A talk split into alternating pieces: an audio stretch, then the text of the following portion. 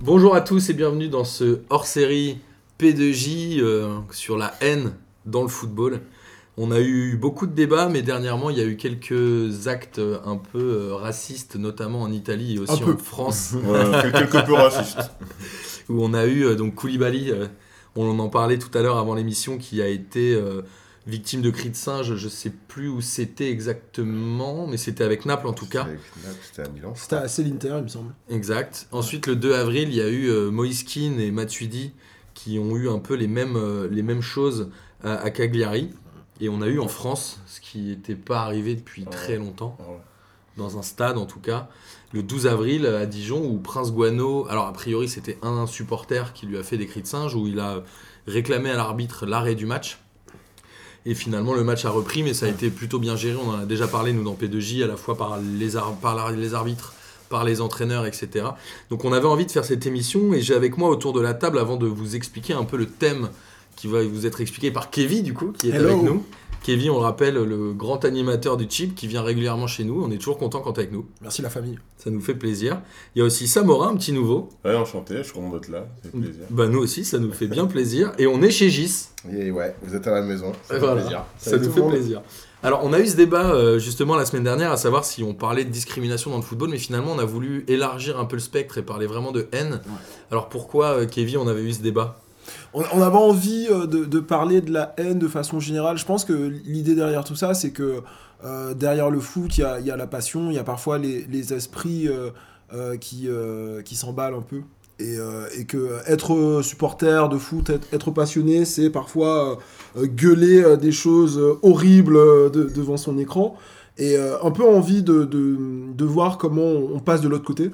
Euh, il ne s'agit pas évidemment de, de légitimer euh, la haine, mais, euh, mais d'un peu de, réfléchir comment la discrimination, comment le, le préjugé euh, dérape euh, dans, dans le foot, dans le supporterisme. Mais, mais pas seulement non plus euh, rejeter euh, la faute que sur les, les supporters, ça va un petit peu plus loin que ça aussi. Et alors, Samora, justement, Ouais. avant euh, l'émission, tu nous disais quand on t'a présenté le thème, toi, tu avais une première réflexion, si tu veux nous en parler. Oui, parce qu'en fait, euh, moi, euh, bah, de manière un peu candide, j'ai pas pensé à la haine raciale ou, euh, ou- voulait, la haine homophobe, etc. dans, dans, dans le sport.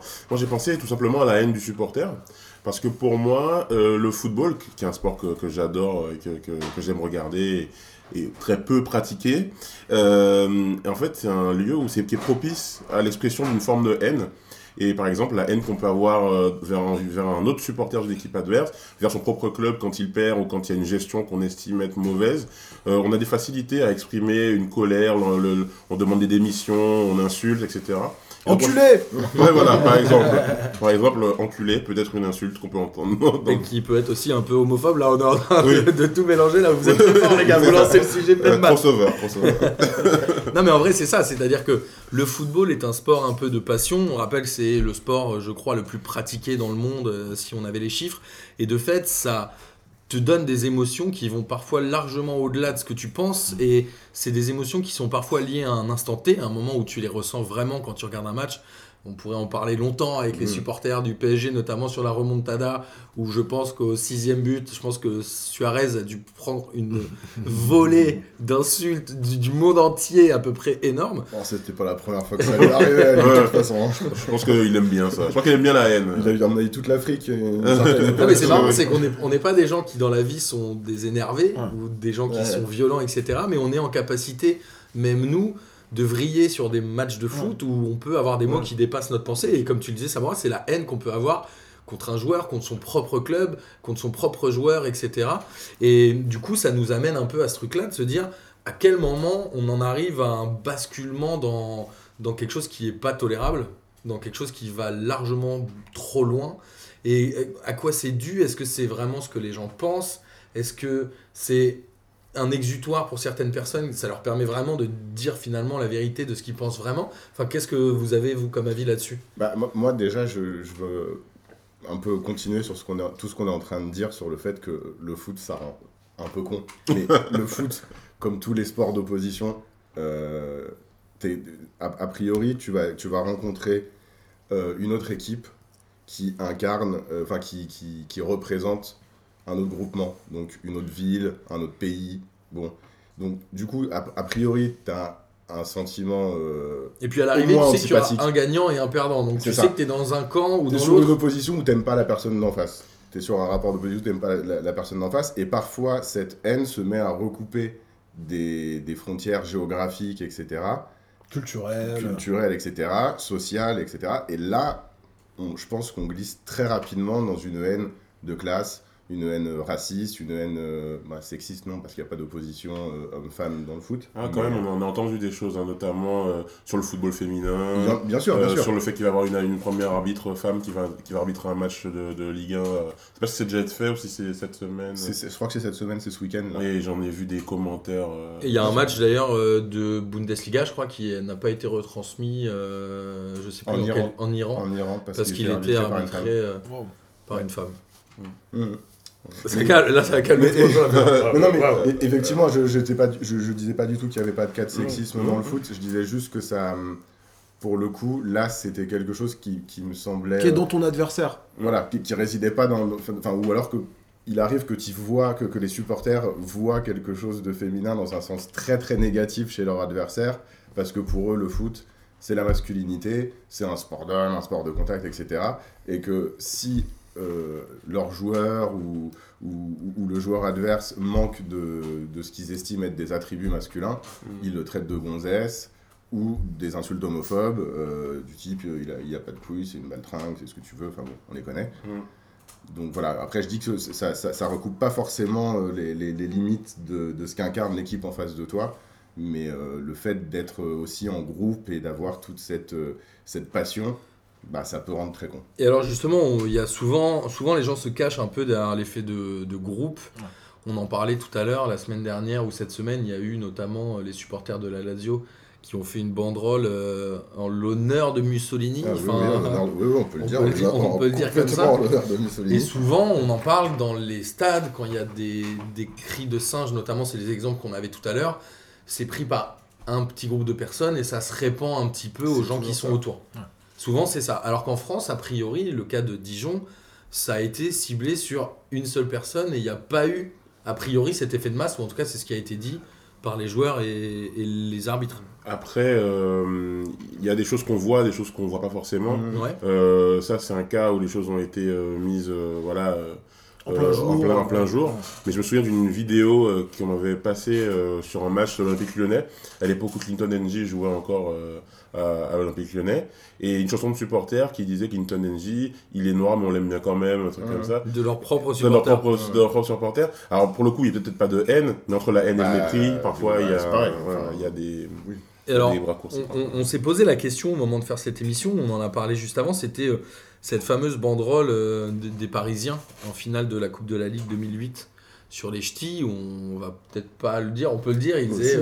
Hein, pédophile, euh, chômeur, consanguin, bienvenue chez les ch'tis. Ouais. Alors pour nous c'était une forme de haine et Kevin toi t'avais un... Alors il y avait ce débat là, jusqu'où tu peux aller pour déstabiliser l'autre? Parce qu'il y a quand même un jeu de déstabilisation quand tu fais des banderoles, tu déstabilises soit les joueurs, soit les supporters adverses, mais jusqu'où tu peux aller? Est-ce qu'il y a des frontières à se mettre? Et comment, comment tu vois les choses toi? Je pense qu'on on, vit. En fait, c'est le, foot, c'est dans des sociétés, c'est dans des contextes. Euh, je, te, parlais de, la banderole euh, euh, contre les ch'tis, etc. En te disant que moi, je, je voulais pas tout mélanger. Je, je dis pas que c'était bien, que c'était classe et que c'était malin, mais je mettrais pas ça sous le sur une sorte de pied d'égalité de, du racisme. Et parce que c'est le, contexte français. En Italie, justement, lorsqu'il y a des rivalités euh, euh, entre le nord et le sud, ça peut prendre des, euh, proportions hyper violentes, voire faire des morts. C'est vraiment du racisme, des trucs sur lesquels le- les autorités italiennes ont, dû, bosser. En France, on n'a pas cette même tradition-là. Ça veut pas dire que euh, c'est pas grave et que c'est pas bien et qu'il faut que les ch'tis se taisent. Je pense pas que c'est la même portée euh, que euh, 50 000 mecs dans une tribune euh, qui, euh, qui te font des, des cris de singe. Je pense que c'est pas exactement euh, pareil. Voilà. C'était. euh, Et la déstabilisation de l'adversaire, est-ce qu'elle peut justifier ce genre de choses? Parce qu'on n'a pas parlé aussi du foot amateur, mais il y a certainement des comportements qui doivent être même pires parfois dans des échelons vraiment, vraiment inférieurs. Et finalement, est-ce qu'on peut se cacher derrière cette déstabilisation de l'autre? Est-ce que c'est juste, ça ne justifie en rien ce que tu peux faire? Et comment, tu, comment on peut réguler ce truc-là ou... Euh, Pour moi, ça dépend dans quelle mesure tu entrer la notion de politique dans un stade.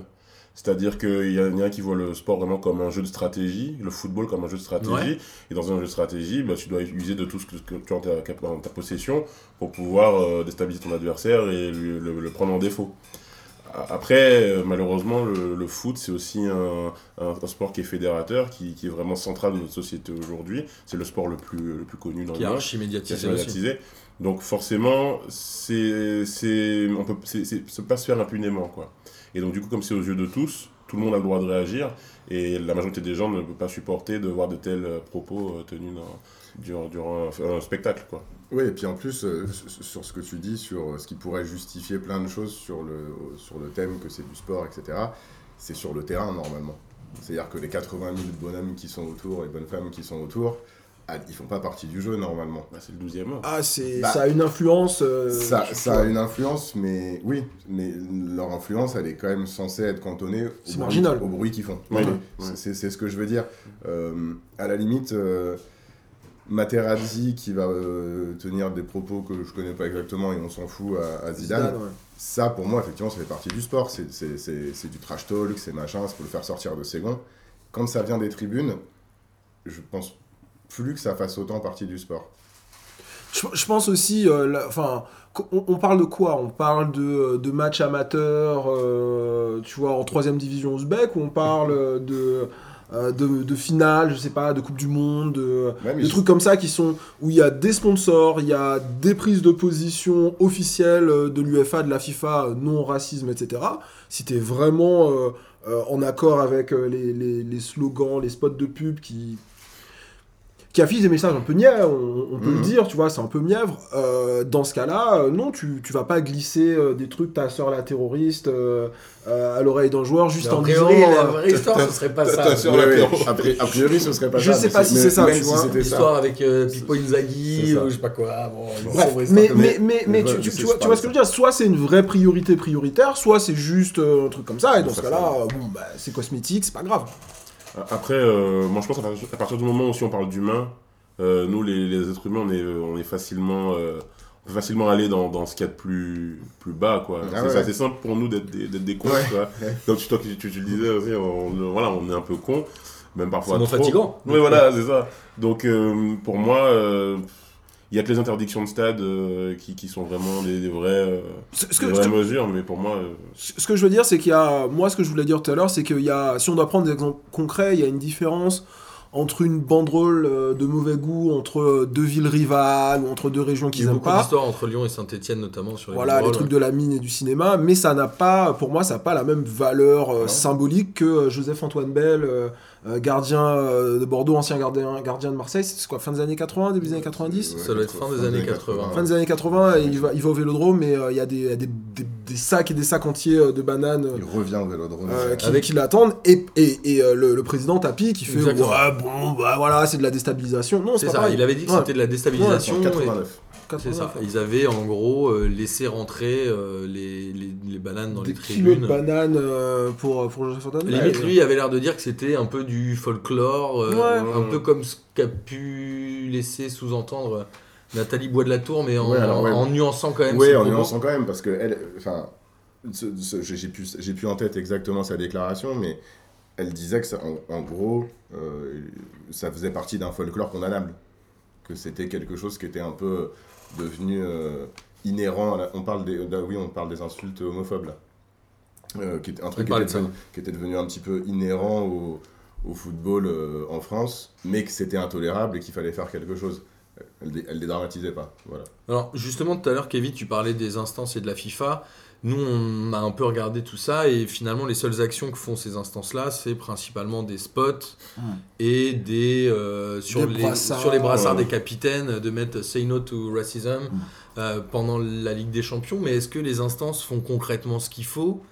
Qu'est-ce qu'il faudrait Tu parlais toi d'interdiction de stade? Est-ce qu'il faut Oui. des sanctions de points? Ah, ouais, c'est Ou alors c'est est-ce que- compliqué. Ouais, C'est- compliqué parce qu'en même temps, beaucoup de gens ont peur que, par exemple, la Ligue 1 ou un championnat comme le championnat italien devienne un truc très aseptisé où il n'y a rien qui se passe, où le stade, tout le monde est en, est en rang et euh, rien qui dépasse. Donc on n'a pas envie de ça. Et en même temps, on n'a pas envie non plus de, que quand tu es un joueur euh, qui a une origine ethnique différente, bah, te Bah, faire euh, pointer du doigt parce que pour ce que tu es. Enfin. Donc moi je pense que l'interdiction de stade, c'est un mal nécessaire et je pense que ça permettra aux gens de comprendre quelle est la limite. C'est là, pour moi, c'est la seule manière efficace de faire comprendre aux gens que là, en fait, non, là, vous avez dépassé. euh, Non, mais Euh, et puis et je, je rebondis sur ce que tu dis, mais euh, en plus, il me semble que ces dernières années, par exemple au PSG, euh, pour mettre euh, les ultras de façon générale, euh, mhm. euh, euh, enfin cette espèce d'hystérie euh, où on fait super attention à qui rentre dans les stades pour tout et rien. Euh, là, pour des, des cris de singe, balancer des bananes et des trucs comme ça, oui, effectivement, euh, là, à mon avis, c'est une priorité de retrouver les gens.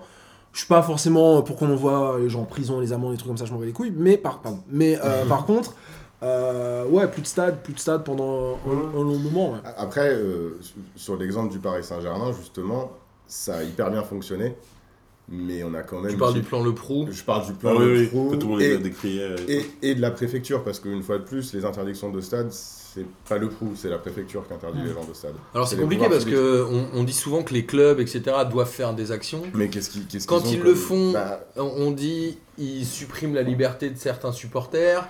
Et en même temps, enfin c'est un peu un, mais un par, exemple, de- par exemple, dissoudre une association de supporters, c'est pas le club qui prend la décision. c'est Mmh, la préfecture bien sûr, heureusement, heureusement que c'est pas, le club qui la je, pense quand même que les pouvoirs publics ont un très large rôle à jouer qui est au-delà de celui des, des, des clubs.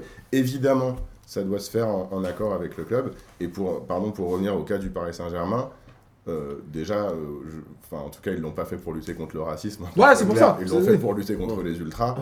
Euh, à Auteuil, il n'y avait pas de racistes et il y avait plein quand même créé- d'interdits de stade, plein de plein de- d'associations dissoutes. Donc effectivement, ça a eu la vertu de virer les, euh, je vais dire un chiffre au hasard, mais les 75 connards qu'il y avait à, à Boulogne et qui gangrenaient le tout. Parce que c'est ça aussi, enfin comme on disait tout à l'heure, c'est le problème. On rappelle hein, qu'au PSG, il y a eu des de morts à la sortie des stades. Il y en a eu deux. Voilà, entre, à, à cause de, de, de, de bagarres entre, entre ultras. Le Enfin, premier une- étant une euh, PSG. Maccabi euh, voilà, là c'était euh, les flics contre. Enfin, bah, encore, une Tel histoire Aviv. de, une- encore une histoire d'antisémitisme. Exactement. Tu voulais dire un truc, toi, Kevin, euh, par rapport à ce qu'on a dit tout à l'heure? On parlait des instances, de ce qu'ils doivent faire, des campagnes, etc. Du fait que les clubs n'ont pas forcément. C'est-à-dire qu'en fait, on, on demande à tout le monde de prendre des, des- de prendre des actions et de, faire, et de prendre leurs responsabilités, mais dès que quelqu'un le prend, finalement, il se fait un peu taper dessus. Oui, non, il y a un truc un peu voilà, qui est le serpent qui se mord la queue, finalement. ce que je voulais dire, c'est. euh, après, on, on va pas partir sur, sur des trucs de dissert compliqués, mais moi, ce qui, ce qui me surprend, c'est cette espèce de truc de, de, de liberté. Enfin, ce que je veux dire, c'est que euh, les gens acceptent qu'on leur euh, rogne leur liberté euh, sur tout. Mais par contre, euh, si moi j'ai envie euh, d'aller chanter euh, des chants racistes dans des tribunes, touchez pas à ma liberté, si c'est ça votre liberté d'expression, les gars, elle est un peu, elle est un peu chelou quand même. donc, Ah donc oui. non, je, je- le truc de la liberté, je, je sais pas trop quoi répondre. C'est c'est illégal en fait de tenir des, des propos comme Ouais, ça. Ça les, euh, De toute façon, les libertés, elles se heurtent les unes aux autres. De toute façon, la fin de ta liberté, c'est quand tu commences à Ouais, sur celle de quelqu'un d'autre. Donc, euh, Mais est-ce que le stade est pas un peu un espèce de no man's land de droit Ouais, pour que- plein de gens C'est ce que j'allais euh, dire, c'est qu'en fait, euh, on n'est pas vraiment clair sur ce que c'est que le, le symbole du stade dans, dans la vie d'un d'un supporter. C'est qu'en fait, quelqu'un euh, qui va voir un match de foot, justement, c'est pas quelqu'un qui va euh, qui, qui roule toujours sur l'or, c'est quelqu'un qui a des, une, parfois des, une vie euh, tout à fait banale de la vie de, la vie de tous les jours, et c'est le seul moment euh, pour certaines personnes dans la semaine où on va aller, euh, voilà, exprimer. tout ce qu'on a de- de- d'enfoui, quoi. une passion. Donc, bon, comme tu disais, le mot exutoire, c'est exactement ça. Donc, expliquer aussi aux- à certaines personnes que, en fait, le, le- le- les comportements racistes ne doivent ne sont pas considérés comme des comportements euh, de- d'expression libre, comme, comme ce pourrait être un cri, euh, un hurlement euh, un peu primaire et tout. Non, c'est pas. c'est- ça ça Et t'es pas parce que t'es dans un stade que t'es libéré de toute obligation morale et. Bah, c'est- là où les spots sont. C'est Non, non, c'est là où les spots, je trouve pas ça si mièvre et si intéressant que ça. ça être. Faut te faire de la pédagogie, en fait. Bah, alors, C'est voilà. plus à usage des gosses, quoi. Mais on, on en parlait, on en parlait. En, Kevin, il est pas trop d'accord. Qu'est-ce que tu racontes. On en parlait en, en préparant l'émission et, et- et je, je me disais, euh, je me disais moi-même à quel moment j'ai pu euh, avoir des comportements euh, dans un stade ou devant ma télé. Et moi, ça m'est arrivé plein de fois. Alors, je le fais plus depuis quelques années, je pense. Mais ça m'est arrivé plein de fois de m'énerver contre, contre un joueur qui se jetait par terre en se disant, euh, en disant c'est une Pleureuse. c'est une pleureuse. Ouais, euh. Thiago euh, Silva. Thiago Silva, voilà. qui dit ça. Bisous Amine. Mais en vrai, ça, c'est déjà le C'est le début début d'un truc. Mm. C'est Et Ouais. Les joueurs. Alors, est-ce que, alors là, je vais vraiment centrer sur le club, euh, que ce soit les joueurs ou même les présidents. On rappelle que Louis Nicolin est- avait eu euh, pas mal de débordements euh, Alors, à une époque, et où finalement presque ces attitudes-là avaient été valorisées non pas dans le contenu et dans le, le fond de ce qui est dit, mais dans la forme à la fois par les supporters, à la fois par les médias, où c'est quand même montré en boucle, où limite les gens rigolent à moitié Ouais. quand on entend les propos qui tient. Pour rappel, c'est des propos. euh, Sur Pedretti, Pedretti, alors Pedretti n'est pas euh, homo, euh, mais il avait tenu des propos homophobes. euh, Enfin, il avait dit, il avait dit Pedretti, ouais. euh, on l'attend en retour cette petite tarlouse. Ouais, J'ai mais- jamais dit autant d'insultes en aussi peu de temps. Oui, mais euh, Louis, il s'est excusé parce que c'est Louis Nicolin et que Oui, voilà, c'est c'est ça, fait partie du personnage, etc. c'est ça. En fait, pas du tout. Enfin, Le gars, il a une carte de je peux insulter tout le monde. C'est Ouais, ça, parce qu'il est, vieux- il incarne. Il l'a donné à quelqu'un avant de euh, mourir, cette carte. mais, pour le moment, ça va, il n'y a, pas- il y a pas de président. Bah, un mec, a dit J'a- J'attends j'attends- j'attends- j'attends toujours Michel Aulas. euh, Il l'a trouvé par terre, il a dit ah, c'est la carte euh, d'immunité.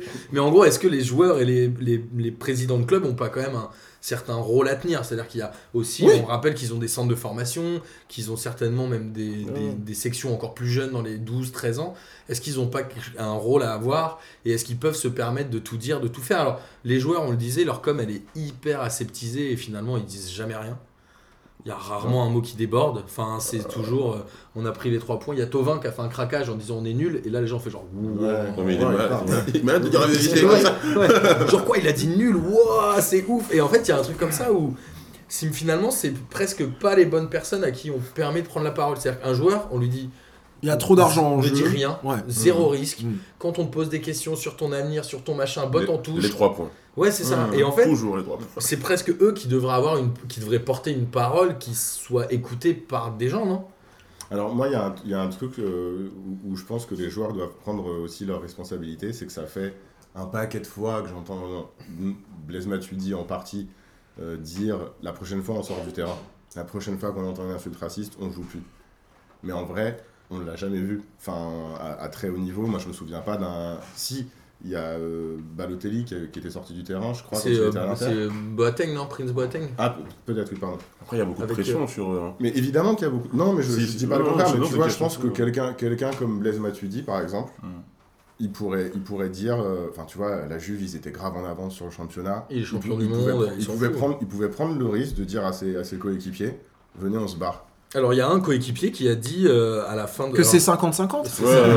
Il a dit en même temps, Bobo. il les a provoqués. What the fuck C'est quoi le rapport avec le Mais je, je- je pense que tu peux pas le faire euh, si t'es Blaise Matuidi euh, dans un club comme la Juve si c'est pas euh, si, si justement c'est pas quelque chose de clair et d'unanime. Si euh, t'as des euh, j'allais dire des jeunes comme Bonucci euh, dans ton club, dans ton Ouais. propre club, Qui te putain, soutiennent pas. qui euh, te soutiennent pas, qui soutiennent pas Keane, ouais. alors que c'est euh, l'espoir de la sélection euh, euh, italienne, que l'Italie est en la sélection italienne est en décadence depuis 10 ans et qu'ils ont euh, Ouais. une jeune pépite. euh, je dis pas, je dis pas que c'est euh, pas. ouais, ouais. c'est- tu, Je tu peux pas que te permettre. Non, non, de- je dis de- pas que ouais. c'est pas archi dur, et surtout, Ouais. je veux pas. En plus, j'ai cité Blaise Matuidi comme si c'était le seul, mais Ouais. c'est- juste l'idée que j'avais. Ouais. Il y avait eu Eto'o il y en a, il y en a d'autres, tu vois. Mais il faudrait qu'une fois, quelqu'un qui ait vraiment un statut, tu vois, qui soit un peu. Enfin, tu vois, je peux prendre l'exemple de Blaise Matuidi, mais quand même en fin de carrière, Oui, qui a une aura extraordinaire, ouais, etc. ouais. Qui disent à ses- mais même si ses coéquipiers veulent pas sortir, il dit bah franchement moi j'arrête, je cautionne pas. Mm. Qu'est-ce qui se passerait au pire de tout?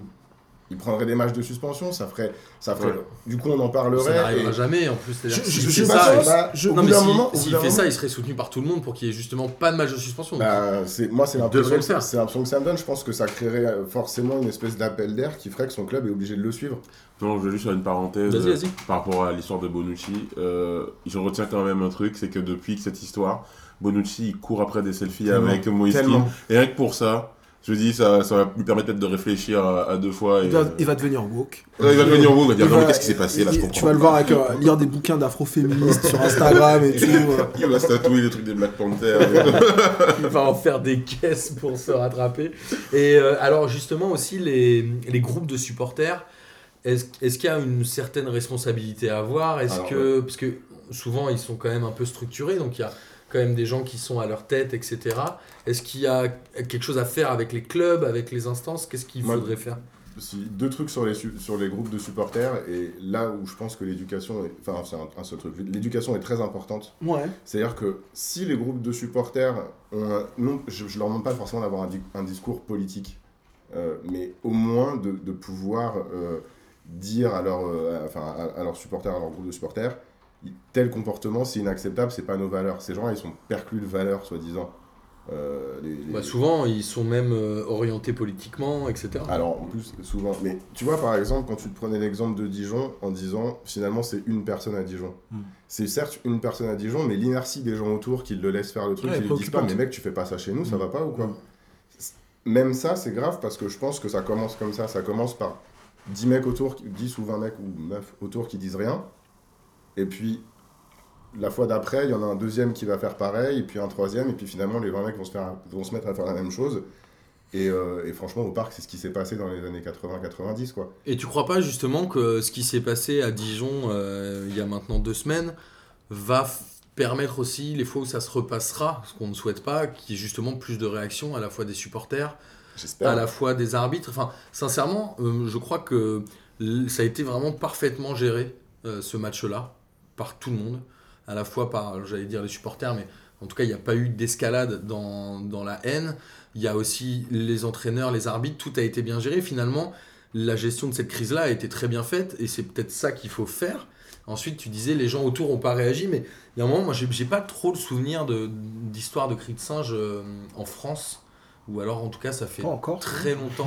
C'est Encore, du préjugé, hein, c'est du préjugé. Je me demande si, s'il n'y a pas eu des trucs comme ça en Corse. euh, quand justement, j'aimerais me demander si. euh, euh, Si on a des amis corses Ouais. qui, qui nous écoutent. Mais hein, aussi pas de- médiatisé en tout cas. Ouais.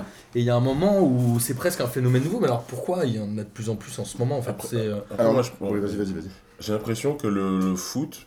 Alors, c'est paradoxal ce que je veux dire parce qu'il y a énormément d'histoire du foot. On, on étudie l'histoire du foot comme ici. Mais je pense que c'est un sport qui a pas toujours la mémo- beaucoup de mémoire sur ce qui s'est passé la saison d'a- la saison d'avant.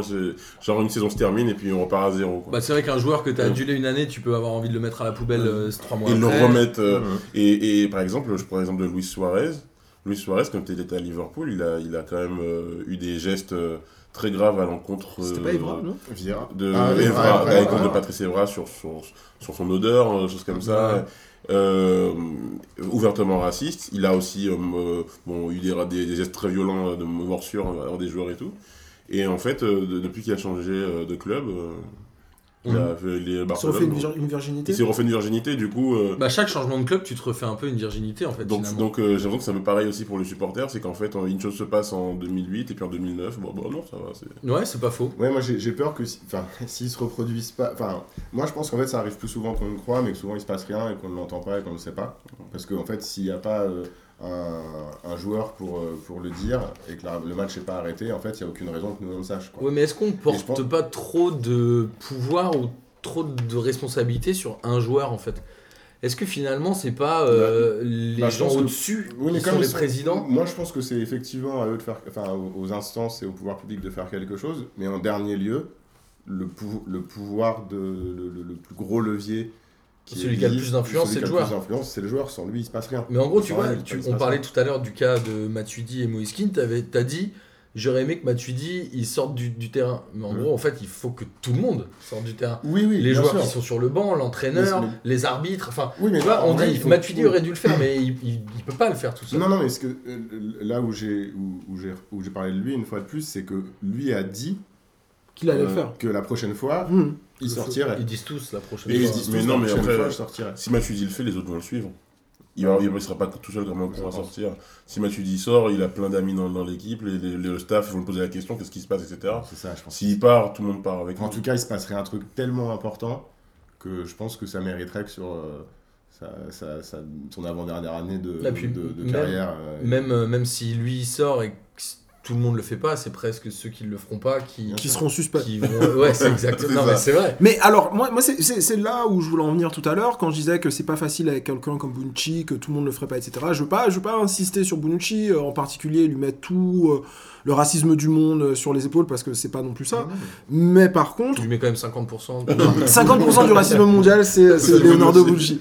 Non, non, mais en, en vrai, euh, encore une fois, on revient au, au contexte qui- qu'il y a. Il y a des questions politiques qui, qui se posent tu vois. Moi, je, euh, j'ai des amis italiens, euh, j'ai, fréquenté des Italiens euh, quand j'étais en Erasmus, etc.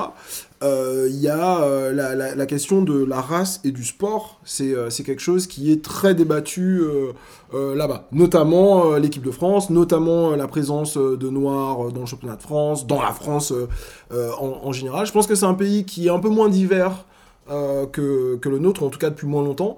Et, euh, et qu'il y a des comportements qu'on aurait peut-être pu retrouver euh, dans la France euh, des années 70, euh, 80, qu'on Certainement. retrouve euh, aussi euh, dans, dans, dans certains coins euh, euh, aujourd'hui euh, en, en Italie. Moi, je, juste un, un dernier exemple, mes, mes potes italiens, euh, ils m'appellent euh, deux jours après euh, la, la Coupe du Monde, la fin de la Coupe du Monde 98 pour me féliciter. C'était un peu bourré, ils me laissent une note euh, WhatsApp et ils me disent que par contre la prochaine Coupe du Monde c'est eux qui la gagnent. Parce qu'ils ont eu tellement de réfugiés euh, venus d'Afrique qui sont arrivés ces derniers mois qu'ils vont avoir une équipe de bâtards. Euh, et c'est même pote qui m'expliquait il y a 10 ans, euh, on pouvait pas gagner avec une équipe avec que des Africains parce que pas technique, pas ceci, pas cela. M'explique que la 2000 Coupe du Monde 2022, c'est pour l'Italie, quoi. C'est un peu plus compliqué que ça. Mais euh, ouais. Ouais, ouais. On espère que C'est- plus compliqué c'est que ça. horrible. C'est horrible ce qu'ils t'ont dit. c'est- Ouais, ouais, ouais. Ouais, J'avais- ça, c'est italien, je crois. Mais euh, non, ce qui, ce qui est euh, aussi. Enfin, pour moi, le Moiskin, finalement, il ne fait que vivre ce que Balotelli euh, a vécu aussi pendant, Ouais. pendant des années. Donc, je- je pense que être le noir de l'équipe euh, d'Italie, de, de tout temps, ça, va, ça sera, ça Ce sera sera un Et- et problème. noir en championnat italien, oui, je pense que c'est. c'est- Non, mais ça ce qui est dingue, c'est qu'il y avait déjà ces histoires avec Balotelli il y a 10 ans et que 10 ans après, finalement, on est un peu sur un statu quo. euh, Ouais, il y a même pas 10 ans. Ouais, moi, je suis, franchement, moi je suis convaincu que euh, euh, là on en a entendu parler parce qu'il y a un mauvais, con- enfin, un mauvais un concours de circonstances qui fait que dans la même année euh, il y, a, il y a eu Sterling, il y a eu, euh, y a eu euh, Koulibaly et que ça fait quand même pas mal de joueurs de très grandes équipes. euh, Et là, qui sur un- une période très très Sur courte une aussi. période hein. assez courte et c'est malheureusement la répétition qui fait qu'on a l'impression d'assister à un phénomène qui se qui, qui est Qui plus en plus fréquent alors qu'en fait je pense qu'il est pas plus fréquent qu'avant c'est juste que là c'est un moment des joueurs qui ont pris la parole Il y a ça, et je pense aussi il y a un contexte politique de 2019 euh, qui n'est pas celui euh, d'avant non plus, Mm. Euh, avec euh, une peur euh, du remplacement, avec euh, une paranoïa, Une avec, des avec une, une montée des extrêmes. Il suffit, il suffit de voir comment, comment, comment ça vote, tu vois, ça vote pas comme, euh, comme, comme avant non plus, donc il faut, je pense qu'on peut pas non plus complètement être surpris de se dire ah ouais du coup il y a du racisme en Europe. Bah oui oui ce, ce serait bizarre qu'il y en ait dans les urnes et pas pas dans les stades ouais bah oui c'est ça Et puis ça fait un moment aussi que les. Parce qu'on parlait des, dans les stades, mais aussi le- la sphère politique. Et ça fait un moment que, les, que des politiciens de, de tous bords, même des gens de gauche, euh, euh, font des remarques. Permettre, ouais. Parfois, euh, l'équipe de France Black, Black, Black, euh, de c'était Le Pen qui avait dit ça. euh, non c'est Finkielkraut Finkel- Finkielkraut. Euh, pareil. Euh, et euh, enfin, c'est un moment qu'on nous dit, ouais, mais en fait, l'équipe de France, enfin, en tout cas, de point de, de point de vue politique, ouais, elle n'est pas très représentative de la France. Il y a quand même beaucoup de Noirs. euh, avant, c'était beaucoup d'Arabes. euh. Tu vois, c'est... Il y a déjà, euh, dans la société, il y a ce truc de... On le dit pas trop, mais il y a pas mal de gens dans leur tête qui disent, ouais, c'est quand même bizarre, cette équipe de France euh, qui, qui est pas vraiment française, quoi. Mais en même temps, les instances footballistiques françaises ne sont pas représentatives non plus, mais dans l'autre sens. C'est-à-dire que c'est tenu uniquement par des, des blancs. Bah, les instances même du foot mondial Et Euh, encore plus du foot mondial, bien sûr. euh, je, sais pas, je sais pas, la canne, la canne arrive, j'ai pas regardé, j'ai pas Les regardé le- sélectionneurs le- les Ah, sélectionneurs. Je vais peut-être pas. peut-être pas en parler du coup. Il y a Hervé Renard, Normalement, il y a Hervé Renard. Dans les, coupes, dans, dans les du Monde, il y a quand même euh, un, paquet d'équipes africaines et très peu d'entraîneurs C'est toi qui m'as sorti cette stat-là Euh, Alors, sur ouais, le- ouais, Depuis alors, 98 Je- si, si j'ai bien lu, mais je suis. Enfin, en tout cas, il y a eu, semble-t-il, moins de 10, joueurs- 10 entraîneurs noirs à la Coupe du Monde. Depuis 98. Est-ce que euh, pour le coup, euh, Alors qu'il y a eu à chaque fois 3 ou 4 sélections africaines notamment. Ouais. Dieu sait que je suis capable de mettre des, des trucs sur le dos des blancs, Euh, mais, mais là, je, je- ça vient pas des fédérations elles-mêmes qui font plutôt confiance à des, Ah oui, oui, bah, des sélectionneurs Bien sûr, euh, a priori, c'est elles euh, qui choisissent ouais. les sélectionneurs. Mais il y aura toujours un. En fait, tout ça, ça répond aussi à une réalité euh, économique qui, euh, qui épouse parfois les, les Ouais. contours de la réalité Mmh, mmh, bien politique. sûr, c'est que sûr. Les sponsors et, et- et ceux- qui ont la thune, en gros, euh, prennent ceux qui font partie de l'establishment du foot. On- c'est ça, c'est compli- c'est- moi, ça me paraît compliqué euh, pour. Enfin, j'imagine mal euh, des sponsors appuyer ou cautionner euh, l'arrivée du premier entraîneur noir dans une très grande équipe. Oui, équipe de France, par exemple. Ouais, je On pense. a- Il y, a- il y a beaucoup de grands, jou- de grands joueurs euh, noirs. Je dis pas euh, qu'ils qui- je dis qui pas jouent, qu'ils font hein. barrage. Bah, mais il y aura peut-être un Vieira ou un ça dans les ouais. prochaines Oui, années. non mais si. Tu crois que non, ça non, je pense que c'est jamais possible, mais c'est parce Je que pense qu'un un vainqueur de la Coupe du Monde 98, il Bah aurait un oui, boulevard Zidane, euh, maximum Zidane, Deschamps, Laurent Tu crois Blanc. pas un Vieira dans Un- un 10 Vieira, ans c'est ou un truc comme ça Sélectionneur d'équipe de France. Ouais, Mais ça, pas. ça va péter en France. Déjà, ils vont, ils vont, ils vont péter un plomb. Il y aura comme une sorte de. On dit dans 10 ans, on dit dans 10 ans, peut-être Moi, que les mentalités auront changé. Mais demain, il y a. Zidane sélectionneur à l'équipe de France, personne n'émet la moindre euh, objection, je pense. Non, Zidane, mais Zidane, c'est pas pareil. Zidane, c'est pas pareil. Zidane, c'est pas pas Zidane, pareil. c'est pas pareil. Il a pas de couleur, Zidane. Zidane, Zidane, il est il est est post-racial, Il Zidane. a- a, a pris la race, il l'a mis comme ça. Je, je- je- je- je- je suis guide touristique quand je suis euh, avec des touristes au Panthéon. Je, je leur dis que le, le premier euh, maghrébin de France euh, au Panthéon, ce sera certainement Zinedine Zidane. hein. Et beaucoup de gens, tu dis qu'il est maghrébin, il dit pardon. Pardon, de quoi Zidane Non. Ah oui, ah oui, Zidane. Zinedine. Mais non, il est champion du monde. Mais n'importe quoi, il entraîne alors, justement, je voulais revenir un peu sur euh, le débat que tu as lancé au début, Samora, en disant que toi, tu avais pris ce thème-là en parlant de haine et en Mm. disant que, en effet, la haine, elle est présente dans le foot.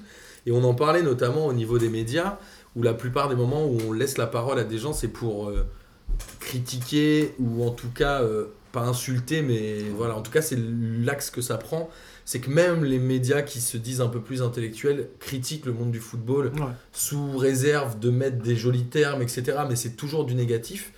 Et euh, Guilain m'a même dit, enfin Gis, pardon pour les intimes, m'a même dit, depuis que tu es à P2J et que tu présentes, tu es vachement plus neutre. Et en fait, ça le choquait. Et le foot, aujourd'hui, est-ce que c'est un sport qui permet la neutralité En fait, quelqu'un qui est neutre, on a l'impression qu'il n'a pas d'avis ou qu'il n'est pas supporter, parce qu'on se dit qu'il faut soit, soit adorer, aduler, soit détester, mais il n'y a plus cette neutralité-là, en fait. C'est-à-dire que, oui, moi, je, dis- je disais ça parce qu'on on avait une discussion sur, euh, sur, sur, Par- mal, là. Paris. Ouais. On avait une discussion sur Paris et euh, je sais plus exactement de quoi on parlait et, et je te trouvais très. euh, ouais, Je crois que c'était le match de Manchester, neutre, ouais. ouais, peut-être très neutre et très, tellement objectif que je me suis dit, putain, il y a une, une petite partie de la passion de son club qui l'a quitté. Et en fait, pas du tout, c'est pas, c'est pas ça, c'est juste que je pense que à force de parler de foot, à force de parler de ton club, tu as une analyse qui se détache de celle d'un supporter de base. Parce que tu, tu, es, tu suis beaucoup le foot, euh, pas plus pareil que les autres clubs finalement. Non, et, puis il y a un c'est moment ça où... qui manque à la culture, à, la- à mon avis, à la culture des supporters, pour ne plus être si haineux, c'est d'être absolument focalisé tout le temps sur leur club. En fait, c'est genre, enfin, pour beaucoup de supporters, ils aiment pas le foot, ils aiment leur club. C'est pas pareil. Ouais, c'est c'est marrant parce que moi je, je pensais à ça que- quand euh, aussi tu m'as tu m'as invité. Je me suis dit, est-ce que je suis vraiment euh, légitime pour venir parler euh, de ça? Parce que moi j'adore le foot, je suis supporter de l'OM. Et euh, Ah, je me casse. voilà, je suis un supporter très intéressant parce que moi souvent j'habite à Paris. Donc quand je parle avec un, quelqu'un et je dis ah, je suis supporter de l'OM, tout de suite il a, il a envie de rentrer dans une joute euh, en mode moi je suis supporter parisien. Moi en fait je m'en fous. Bien. Je m'en fous complètement, c'est-à-dire que moi je, je, suis, je suis fou de mon club, je, je regarde les- tous les matchs, c'est c'est- c'est- c'est très important dans ma vie. Quand le, on perd le dimanche, qui arrive très régulièrement, le, en la semaine je suis pas bien, et on peut dire que je ressens de la haine tu vois, contre mon, propre club. Tu vois, Mais moins contre l'adversaire. Mais, mais en fait, moi, le PSG, en fait, je pense que aussi, c'est aussi dû à leur statut maintenant, peut-être, mais même Lyon, les, les adversaires, en fait, euh, ça, je n'ai pas envie de entrer dans, un, dans ce genre de, de rapport avec, euh, avec, euh, avec les gens. Et du coup, euh, et je sens que les gens ont envie Son de ça. demande, ouais, sont en demande de, demande de, de- de friction, de Ouais. fight. ouais, Ouais, ouais, ouais. ouais. Parce qu'une Bah, tu regardes plus, sur c'est- Twitter aussi. hein. Oui, en fait c'est un espèce de. Mais moi c'est complètement mon cas, c'est je m'oc- je m'octroie cet espace dans ma vie pour être un gros con. Il n'y a pas que celui-là, je te rassure. Mais ça je le fais pas, je le fais pas exprès. Là, c'est pas conscient. Là, là par contre, là. Mais. Tu vois, je dis souvent, je dis, à ma, enfin, je dis à ma meuf quand je parle des matchs, je sais que je suis très con là, mais c'est, j'ai le droit, on parle de foot. Donc Mm. en face, je les aime pas, je dis qu'ils ont acheté le match, euh, Ouais, c'est n'importe quoi, je suis pas objectif. Et effectivement, le, je pense que je suis pas le seul à, à m'octroyer cet, cet espace-là, et ça peut amener à des comportements vraiment de gros cons. Ouais, j'espère. Que je- j'espère que j'ai pas trop de comportements Non, mais de gros cons, mais. Au-delà de ça, même les actes un peu euh, racistes deviennent presque des mèmes ou des choses drôles pour la twittosphère ou même les gens sur Internet. On parlait tout à l'heure de la photo de Lavezzi où il avait fait euh, les yeux bridés, où il s'était moqué d'un d'un petit chinois un peu gros qui était rentré avec lui sur le terrain. Et euh, j'avais même noté un autre truc, c'est Joseph Minala, ce fameux joueur de la Lazio, Ah oui. qui avait 17 ans et qui en paraissait, qui paraissait le 30, plus âgé ouais. sur la photo. C'est devenu un espèce de truc mondial Ouais. où les gens se sont foutus de sa gueule Ouais. et où en vrai, de, sous fond de les, Ouais. les, les, les- Ils les montent sur Africains, le- les Africains euh, sont, Sont sont, des présumés. et Ça, ils c'est jamais l'âge qu'on qu'on leur donne. et ça on- devient drôle, enfin ça devient un sujet euh, comique presque, alors que ça ne devrait pas dans le fond.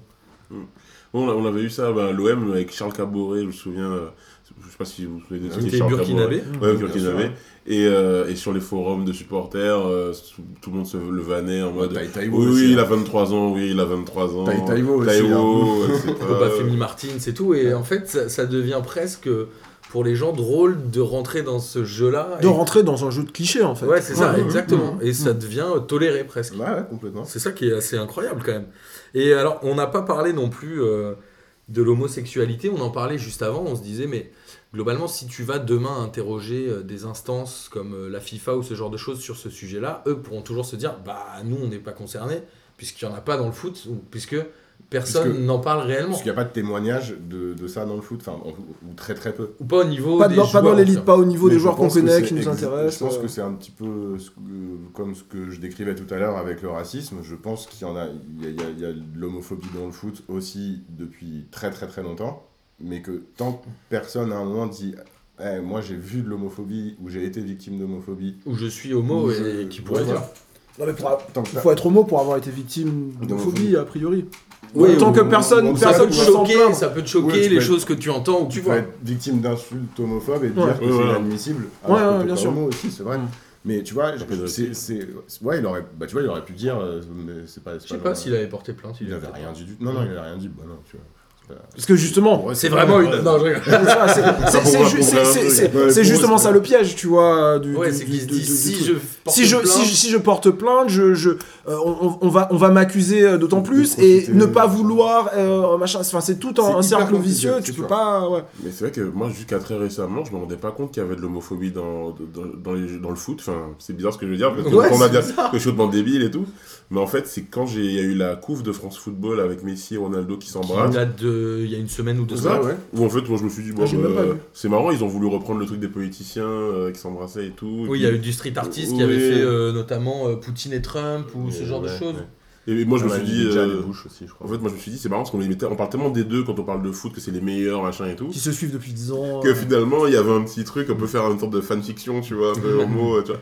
Et en fait, les commentaires sur ce truc, les gens, ils étaient en colère. Ah. Comment vous pouvez oser faire ça? Nanana. Ouais, c'était Ouais, incroyable. c'est ça, ça a vraiment ulcéré des gens euh, Ah ouais. d'une manière. euh, Et on a demandé euh, l'avis de Messi et, euh, et Cristiano de ce qu'ils en pensaient de cette couve, Ah, s'ils ont ah, une réaction, parce que ça, ça aurait été marrant de, en fait, que, que le, le, le mec un peu euh, cul coincé, euh, etc., euh, se sente euh, agressé euh, par cette Mm. couverture. Je suis pas très surpris, mais moi j'aurais aimé euh, avoir la réaction des mecs, s'ils ont de l'humour, s'ils ont du second degré, s'ils ont des grosses réactions. Des bons conseillers en com, on parle ils de Ronaldo et. Messi, ils auraient fait une réponse sous forme de communiqué. Oui, c'est clair, dit clair. qu'ils n'ont rien à de Non, mais en vrai, c'est faire. marrant.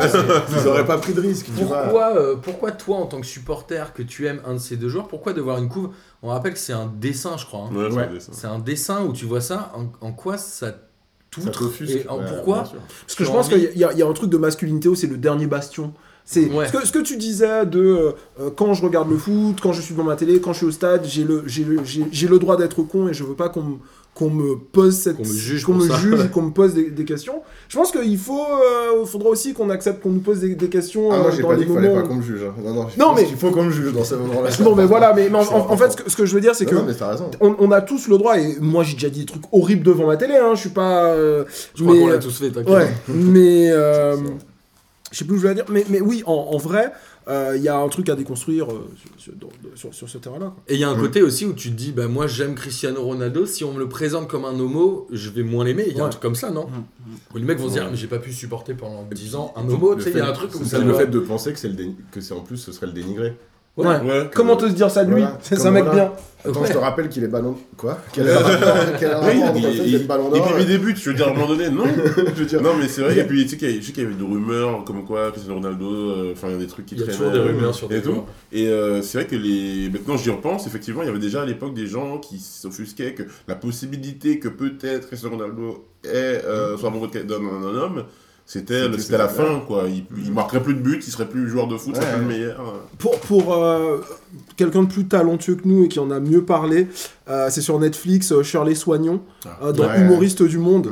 Euh, elle a, elle a, c'est une humoriste euh, noire, euh, femme, lesbienne, euh, qui a un petit spectacle de Assumé. 30 minutes, assu- Mhm. assumé, qui a un spectacle de 30 minutes. À la fin, elle conclut sur ça, sur euh, euh, la présumée homosexualité euh, de, de Cristiano Ronaldo. Elle en dit des trucs très intéressants. C'est cool.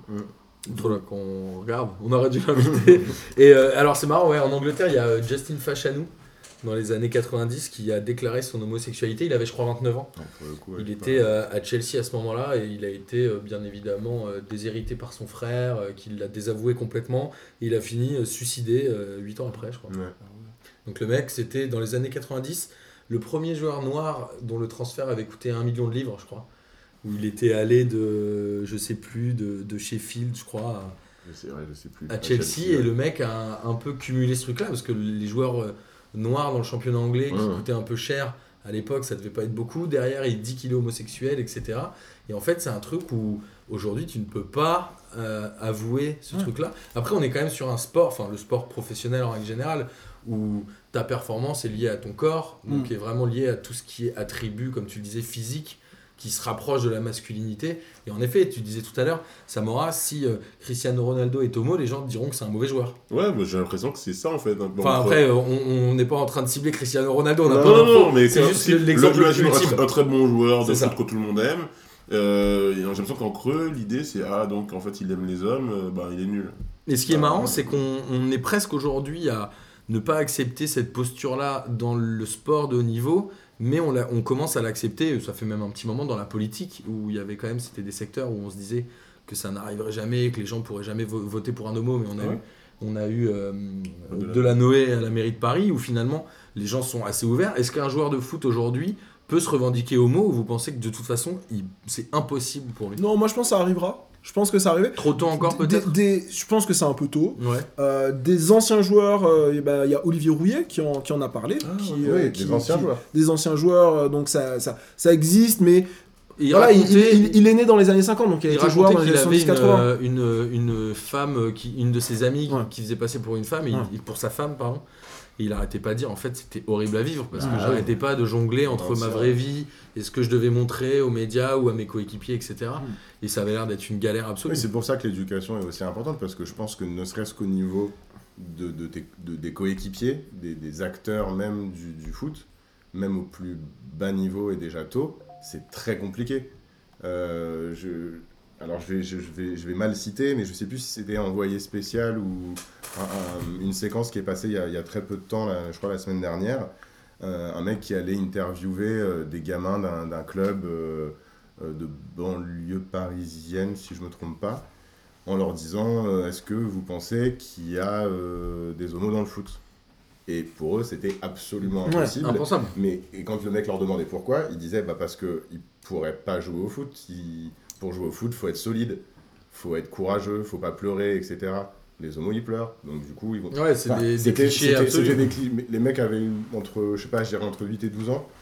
C'était vraiment, Ah. ils, ils- ils- ils avaient vraiment, et hum, ça leur semblait tellement pas possible que je me suis dit, s'il y en a un d'eux là-dedans qui est homo, mais jamais il pourra l'avouer euh, dans les douches alors que machin, ils sont tous à poil et qu'il y en a un qui dit, ah, mais me regarde pas, ou tu vois, enfin, je pense que ça, ça induit, euh, enfin, le, le- le- même les comportements des joueurs eux-mêmes, pas forcément par haine, mais ils induisent une impossibilité pour les, pour les autres de- d'en parler, quoi. Je crois que c'était David Ginola qui avait dit, euh, quand il lui avait posé la question, est-ce que vous avez vu des homosexuels dans le foot? Il avait répondu, je crois, à vérifier.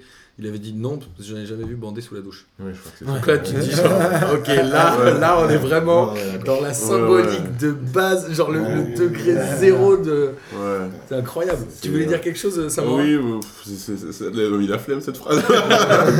mais non, non, mais, non, mais c'est pas toi, c'est- c'est c'est pas toi. non, mais euh, euh, Vicage. euh, euh, ah oui, je pensais un peu ça à Vicage Dorasso. Qui, euh, alors, euh, je ne crois pas qu'il soit. Mm, non. Mais il est très engagé avec Ouais, euh, Paris Paris Football Football Gay. Gay. Ouais. Et, euh, Avec Tatane aussi, euh, il, a, il a des engagements un peu partout, il, il est engagé. Ouais. Paris Foot Et- Gay qui a été dissous d'ailleurs, non Je crois que c'est Ah, ça, ça. je, je sais pas. Mais euh, et en fait, je me souviens aussi que. En fait, je dis qu'il n'y avait pas d'homophobie dans le foot, mais en fait, je me rappelle de trucs que j'ai entendus et je me dis finalement. Et des gens, quand il y a des invités, ils disent Ah bah c'est parce qu'il est. bon, bref, enfin. euh, donc ça se voyait, nanana. D'ailleurs, en plus, c'est le- dans l'équipe de France, il s'est bien intégré, nanana. Et finalement, oui. Tu en parles fait, de de. Hmm Tu parles de De de Dorasso. Ok. Et qu'en fait, euh, qu'il y a des gens qui, qui- effectivement, quand il, quand il a commencé à soutenir euh, ces opérations de, de comment dirais-je, de soutien à la communauté homosexuelle, ben, tout de suite, les gens, déjà, ils l'ont associé comme si c'était euh, une insultée. Ouais. Et puis, euh, ils trouvaient des explications au fait qu'il ne s'est pas intégré vraiment à l'équipe de France. Ouais, parce il, a, que- il se traîne cette image d'un télo en plus. Ouais, en Donc plus. ça, Il la cultive aussi, hein. Ouais, bien ça marche, ça marche. Ouais, c'est- ça, mais ouais, ouais, Ouais, ouais. ouais. Donc, ouais, voilà. Ouais, mais il y a ça aussi. Puis après, comme on le disait, hein, le, le sport de niveau est lié à vraiment à la performance. Et justement, le rapport à l'homosexualité dans le sport féminin est aussi vachement différent. C'est-à-dire Mmh. qu'un joueur de foot ne peut pas être homo, alors que limite, une joueuse de foot doit être homo si on veut qu'elle soit performante. Bah, il y a c'est un peu un- cet C'est imaginaire-là. un quoi. sport de mec. Ouais, c'est ça. C'est Si assez incroyable quand même foot, comme truc. C'est qu'elle c'est qu'elle est meuf, comme les mecs. C'est assez incroyable. Et il y, a, euh, y a plein de trucs. D'ailleurs, il y a les dégommeuses qu'on vous invite à suivre. C'est intéressant ce qu'elles font aussi. Là, c'est un club assumé. Et il y a un côté où, bah ouais, c'est presque normal en fait qu'une joueuse de foot soit homo. C'est un rapport assez bizarre. D'ailleurs, au par- a. au- pardon, je reviens juste sur le Paris Foot Gay, ça me rappelle un truc, c'est que les joueurs n'étaient pas tous homos et en fait, euh, il fallait Ouais, pas sûr. forcément du tout être homo pour jouer au, au Paris Foot Gay. Et, pour, et, et, et, euh, ils avaient du mal à faire des matchs parce que plein de joueurs voulaient pas, voulaient pas jouer contre eux. Contre eux, C'était- ouais. C'est pas du tout un club un peu en mode communautaire où on est tous homos et il faut être homo pour rentrer. Voilà. Ils étaient, euh, je crois, sponsorisés par Agnès B ou je sais pas quoi qui faisait leur maillot, je crois. Il me semble. Un truc comme ça. Euh, Est-ce que vous avez des choses à ajouter, messieurs? Est-ce qu'il y a des sujets que vous vouliez aborder, qu'on n'aurait pas vu Est-ce que tu as envie de citer une autre phrase d'un autre joueur célèbre qui déstabiliserait tout le monde et qui, et qui mettrait mal l'ensemble de la table? Je suis désolé. Non, les il y gars. a- on, on a, on a pas mal parlé euh, de la responsabilité des clubs, on a parlé de l'éducation, de la jeunesse, etc. Euh, la, la- la- la question de, de la race et euh, de la haine et des préjugés de comment on va orienter les joueurs, on en avait déjà un petit peu parlé, mais la question des quotas euh, au PSG, il faut pas croire que euh, le racisme ne vient que du téléspectateur Mhm. ou du supporter un peu con dans une tribune. Il y a des clichés essentialistes, racistes, etc., qui ont, qui ont la vie dure, et pas seulement en Italie, en Allemagne, machin, mais en, en France. Euh, les, les discours sur qui on doit former, sur ce que sont capables de faire les, les jeunes noirs, et même sans parler des particularités physiques, Alors, mais juste rapidement, oui, sur le PSG, au moment où ils faisaient Ouais. les détections des jeunes, ils notaient dans leur fichier s'il était noir, euh, asiatique, ils faisaient du fichage. non, c'était encore moins bien fait que ça. C'était euh, euh, Afrique, euh, Antilles, France et euh, Arabe. ouais, c'était vraiment genre les sous-doués euh, font le troisième leur Reich. C'est nul, c'est pas du bon. Enfin bref. Ouais, Si, mais- si, ah ouais, c'était au début d'année, début d'année, euh, Ah, le, fichage ethnique au PSG. Ah oui, Enfin, chez les jeunes, chez les jeunes, oui. ouais. chez les jeunes, quand ils faisaient les détections. Et les mecs te disaient, ouais, mais souvent on voit beaucoup de joueurs, alors on note un peu tout, même on note leur couleur de chaussures pour les reconnaître. Ils ont un peu justifié comme ça. Oui, et puis comme tu disais, c'est tout à l'heure, Kevin, c'est c'est- en fait le monde du foot ressemble au monde en général, donc c'est pas euh, c'est pas seulement une catégorie des acteurs du monde du foot qui véhiculent tous ces trucs-là, c'est l'intégralité. Et entre les supporters et les joueurs, il y a une certaine perméabilité avec les avec les, les élites du foot entre guillemets, en- en- enfin les dirigeants.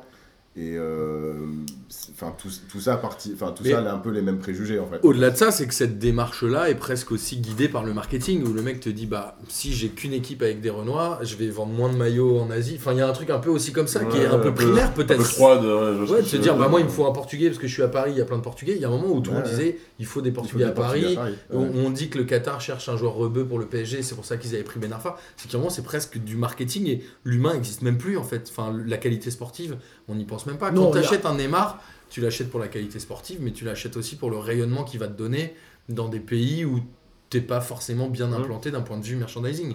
J'ai une question. euh, parce qu'en fait, là, j'essaie de trouver des exemples de, de ça dans d'autres sports. Et j'ai l'impression que c'est plutôt dans le foot qu'on a ce genre de problématique. Dans Euh, le foot ou en Europe dans, Parce dans- que dans le basket, ouais. on n'a pas ça. euh, Dans le football américain. Aux États-Unis, ils sont très orientés performance. Ouais. C'est pas aussi simple, hein. il y a des questions Ouais, raciales aussi euh, dans, dans le sport aux États-Unis. Notamment sur le management dans. Ouais, mais au dans basket, le les gens se posent même pas la question de se dire il y a des équipes où il y a que des Renois. Non, C'est-à-dire qu'ils mais sont par vraiment contre- dans la performance. Par, par Euh, contre, il y a- il y, a des- il y a des problèmes entre, entre des supporters qui insultent des joueurs. Il y a- il y a- en fait, il, les traite, il les traite pas forcément de nigger, tu vois. Mais euh, le mec qui est euh, un homme de, de 50 ans, de la classe moyenne blanche, et qui va euh, en tribune et qui commence à insulter euh, des mecs de 2 mètres 10 Mm. qui sont à quelques mètres de lui, Ouais. euh, comme s'il était, comme s'il y avait la télé entre eux, et qu'en fait tu, tu te retrouves face à un noir euh, de, de 25 ans qui fait euh, 2 Du mètres sport toute 10, la journée. bah, du sport toute la journée, il va te défoncer. euh, Ouais. C'est sûr. euh, C'est beau, ta c'est race. même ok. si, euh, Et donc il y a eu quelques incidents euh, comme ça. Euh, de, de- de mecs qui se comportent Mhm. mal dans les stades et effectivement même s'il n'y a pas forcément de- d'insultes raciales qui, qui sont restées le, le sport ça reste quand même souvent euh, un- on va dire une distraction euh, faite par des noirs au service des blancs donc euh, la- la- je pense que la moindre des choses surtout si le football européen commence enfin commence c'est racisé, on va dire ça comme ça. Tu peux pas avoir des comportements de gros colonialistes euh, sur le Mhm. bord euh, du terrain à juste gueuler, euh, Non, courir mais- plus vite, tu vois. Mais c'est vrai Après, aussi. Sur la, pardon, parce sur que- la représentativité, euh, alors dans- en basket, ça s'est amélioré. Mais par exemple, en football américain, il n'y a aucun entraîneur de défense qui est blanc. Hmm. Qui est noir, pardon. Hmm. Ils, sont, ils, ils sont, ils sont tous blancs. Par contre, en attaque, il commence à, enfin, il y a quand même pas mal d'entraîneurs noirs. Et euh, bon, je vais pas faire un cours sur le football américain, mais en gros, la Hmm. défense, c'est vachement plus technique. Ah. Et, euh, D'accord. Il y a après- clichés-là. A priori, Après, vrai, à nuancer quand même, où la NBA, on est sur une ligue. C'est l'inverse, pardon. On est sur une ligue qui est très fermée. La NBA, c'est-à-dire qu'il n'y a pas de montée-descente, c'est très nombriliste. Mhm. Donc en fait, il n'y a pas d'influence extérieure qui rentre dans la NBA. T'as pas l'arrêt Bosman, t'as pas ce genre de choses. Donc eux, ils se disent, mon club, j'ai envie qu'il gagne. Et finalement, ce qui se passe autour, on s'en fout un peu. Donc c'est pour ça qu'au niveau du terrain, il n'y a même pas ces questions-là de se dire, il y a trop de Renois dans telle équipe, il n'y en a pas assez dans telle équipe. Non, il y a que la question se pose pas. 75% de, la ligue, c'est des, des Alors en Europe, euh, on le rappelle, il y avait beaucoup moins ces questions de représentativité à l'époque où il n'y avait pas l'arrêt Bosman, qui est arrivé en 96. Mhm. C'est là où tu disais c'est un sport fait par les Renois pour les Babtou. Mm. Euh, c'est vrai depuis l'arrêt Bosman, ou en tout cas c'est comme ça qu'on peut le percevoir. Mais il y a un moment où dans le football, tu es aussi euh, pris de toutes parts par des, par des forces extérieures, j'allais dire non, mais des clubs Ouais. étrangers, des, des, des championnats différents, des trucs télé, des machins. Ouais. C'est beaucoup plus international et cosmopolite. Et un et- moment, une chaîne télé, elle a euh, 12 milliards pour acheter les droits. Si elle en met 6 sur un championnat, il en reste plus que 6 sur tous les autres. Donc, il y a un moment, tu te bats avec des choses qui sont ailleurs. En fait, il y a un truc un peu Il y a comme une ça. réalité économique Ouais, y a- qui est vraiment Ouais, différente. ouais. Et une manière de voir. Te dire, si je veux gagner plus d'argent, bah, il faut que j'aille conquérir des nouveaux marchés. Les nouveaux marchés, ils sont principalement en, en Asie. Asie, ouais. Et on l'a vu, c'est euh, le club le plus riche du monde aujourd'hui, c'est Manchester United. Pourquoi? Parce que c'était les premiers à aller Ah, se ouais. positionner sur l'Asie il y a 20, 25 ans. Mhm.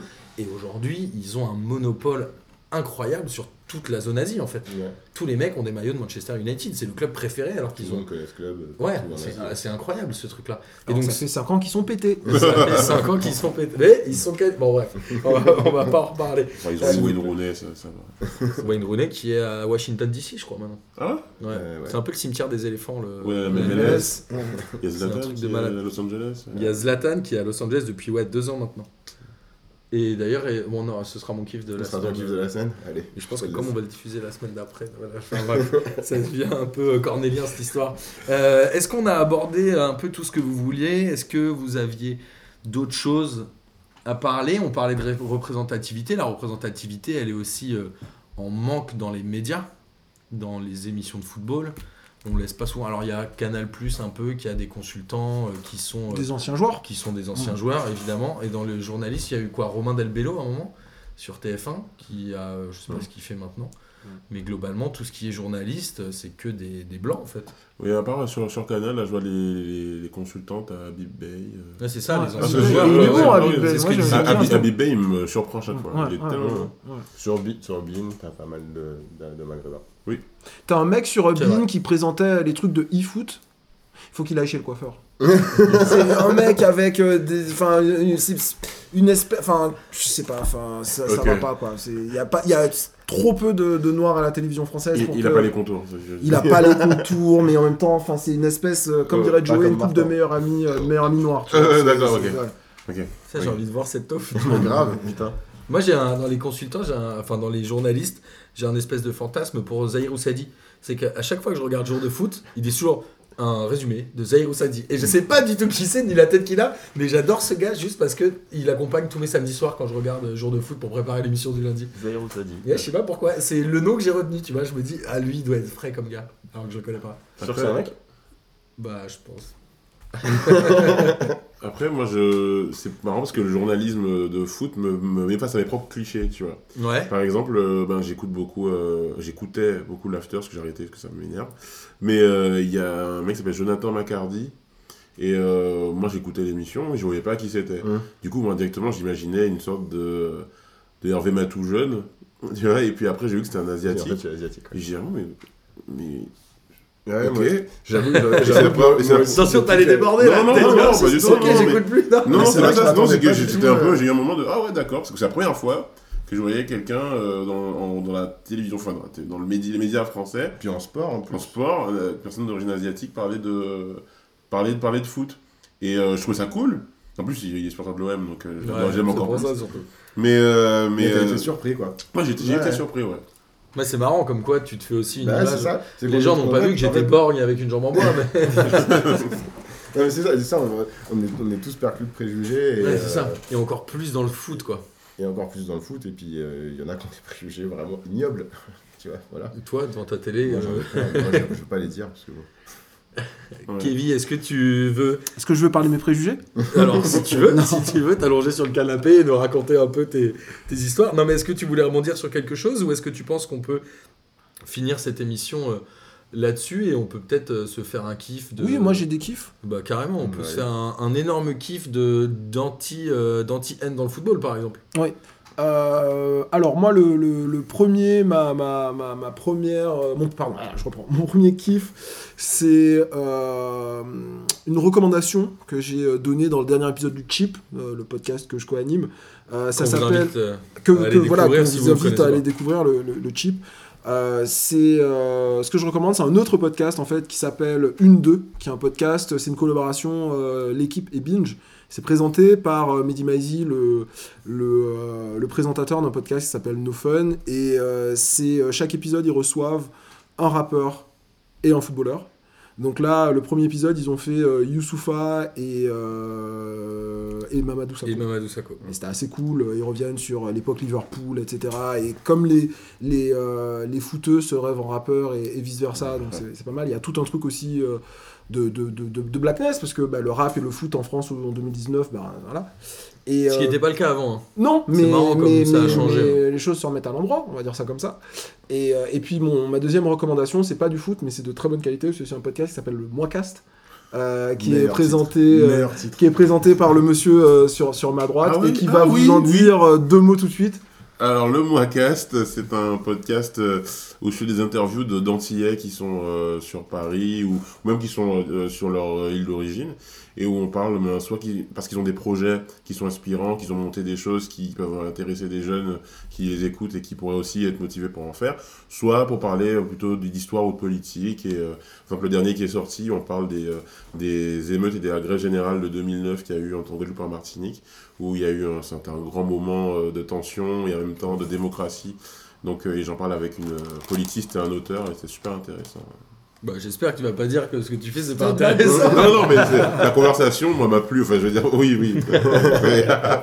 C'est quoi le- les, les parutions? C'est toutes les semaines alors, Toutes les deux euh, semaines? c'était, c'est deux fois par mois. Donc, Ouais. euh, mais euh, là, j'ai fait une petite pause. Donc, euh, on va dire que c'est deux fois par mois en général. Et c'est à écouter sur toutes les plateformes? Oui, toutes les plateformes, Spotify aussi, euh, et toutes les plateformes de podcast, Apple Podcast. Et comment tu connais euh, Kevin du coup par le Moicast? Comment j'ai connu Par le communautarisme noir. Non, j'ai. euh, non, je pense que c'est Le par, par- par François euh, du. Chip. On joue à Fortnite ensemble. D'accord. Je crois que c'est de par là. Et puis après, des soirées, des machins. Puis après, on... je sais plus. François, il Non, est toujours ça. dans les, dans les histoires. Il connecte. Il est fort. Gis? Bah déjà, moi, mon kiff euh, de la semaine, c'est de faire cette émission avec vous parce que euh, j'aime bien quand on fait des crossovers entre les, On aime bien. non entre les différents podcasts de la podcast Par contre, family. t'es pas entier, tu pourras pas faire un crossover dans le Moicast. Euh, Désolé, je suis à gros. moitié entier. Haïti, c'est les Antilles, pas françaises, mais c'est les Antilles. Ah, t'es Ah, plus ouais, qu'invité, t'es alors. convoqué, mon gars. Et du coup, et mon, mon autre kiff, euh, enfin qui, qui est un, un- un kiff à 50-50 comme dirait Bonucci, c'est que c'est que c'est qu'au moins on, au moins on en parle maintenant et que ça devient un vrai sujet et que cette émission, ça fait un moment qu'on parle de l'affaire euh, tous, les, tous les deux et avec, avec Kevin en parlant de foot et de discrimination, on savait pas trop quel contour ça prendrait. Et en fait là la répétition de tout ça, ça a rendu euh, un peu, un peu indispensable pour nous le fait qu'on le fasse. Et je pense que finalement on n'est pas les seuls, qu'on commence un peu à parler de, de tous ces sujets-là dans le foot et il serait temps. Et pareil, nous on voulait vraiment pas euh, dire euh, c'est pas bien, parce qu'on sait tous que c'est pas bien, on voulait pas dire ça, ça se fait pas, il faut punir les gens, parce que c'était pas un peu le débat, mais c'est plutôt dans l'esprit un peu P2J, d'être plutôt dans le ressenti, dans le feeling, dans ce que nous ça évoque chez nous, et voilà ce genre de choses. Moi mon kiff, il est euh, d'avoir fait cette émission aussi avec vous, euh, messieurs. Ouais.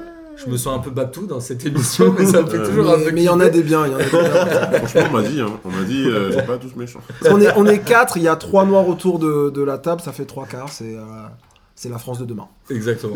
je me sens très bien, les amis. je vous le dis tout de suite, je me sens pas déstabilisé.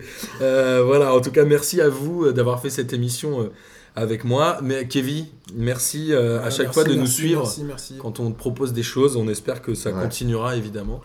Samora, t'es bienvenu quand tu veux à un classique P2J. Ah. Franchement, viens le lundi soir au comptoir Malzerbe, c'est c'est frais. Ça dure une heure et demie. Tu Ouais. viendras avec Kevin. On fera un petit débat avec Camille. Je pense que vous Oh, allez le avoir des choses à Non, franchement, viens, t'es Ah bah écoute, euh, carrément, tu Kevin va nous organiser ça. Et Gis, merci encore d'être mon fidèle destrier. J'ai Sancho, c'est Amine, toi t'es mon fidèle destrier. Ah, ça fait plaisir. Et de nous accueillir chez T'es Rocinante.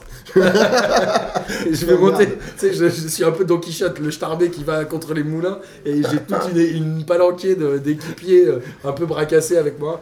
Et ça me fait plaisir que vous soyez là, les amis. Et puis, du coup, bah, messieurs, euh, mesdames qui nous écoutez, euh, on espère que vous avez pris autant de plaisir à écouter de cette émission que nous avons pris à la faire. Et on va bien évidemment revenir jusqu'à la fin de saison et tout l'été avec des hors-séries, des émissions spéciales. On parlera des autres compétitions. Et euh, continuez à, à nous écouter. Vive la P2J Family, j'ai envie de dire. Bah grave. On est tous ensemble. Tous ensemble. Allez, bonne famille. écoute, salut C'est une autre racism.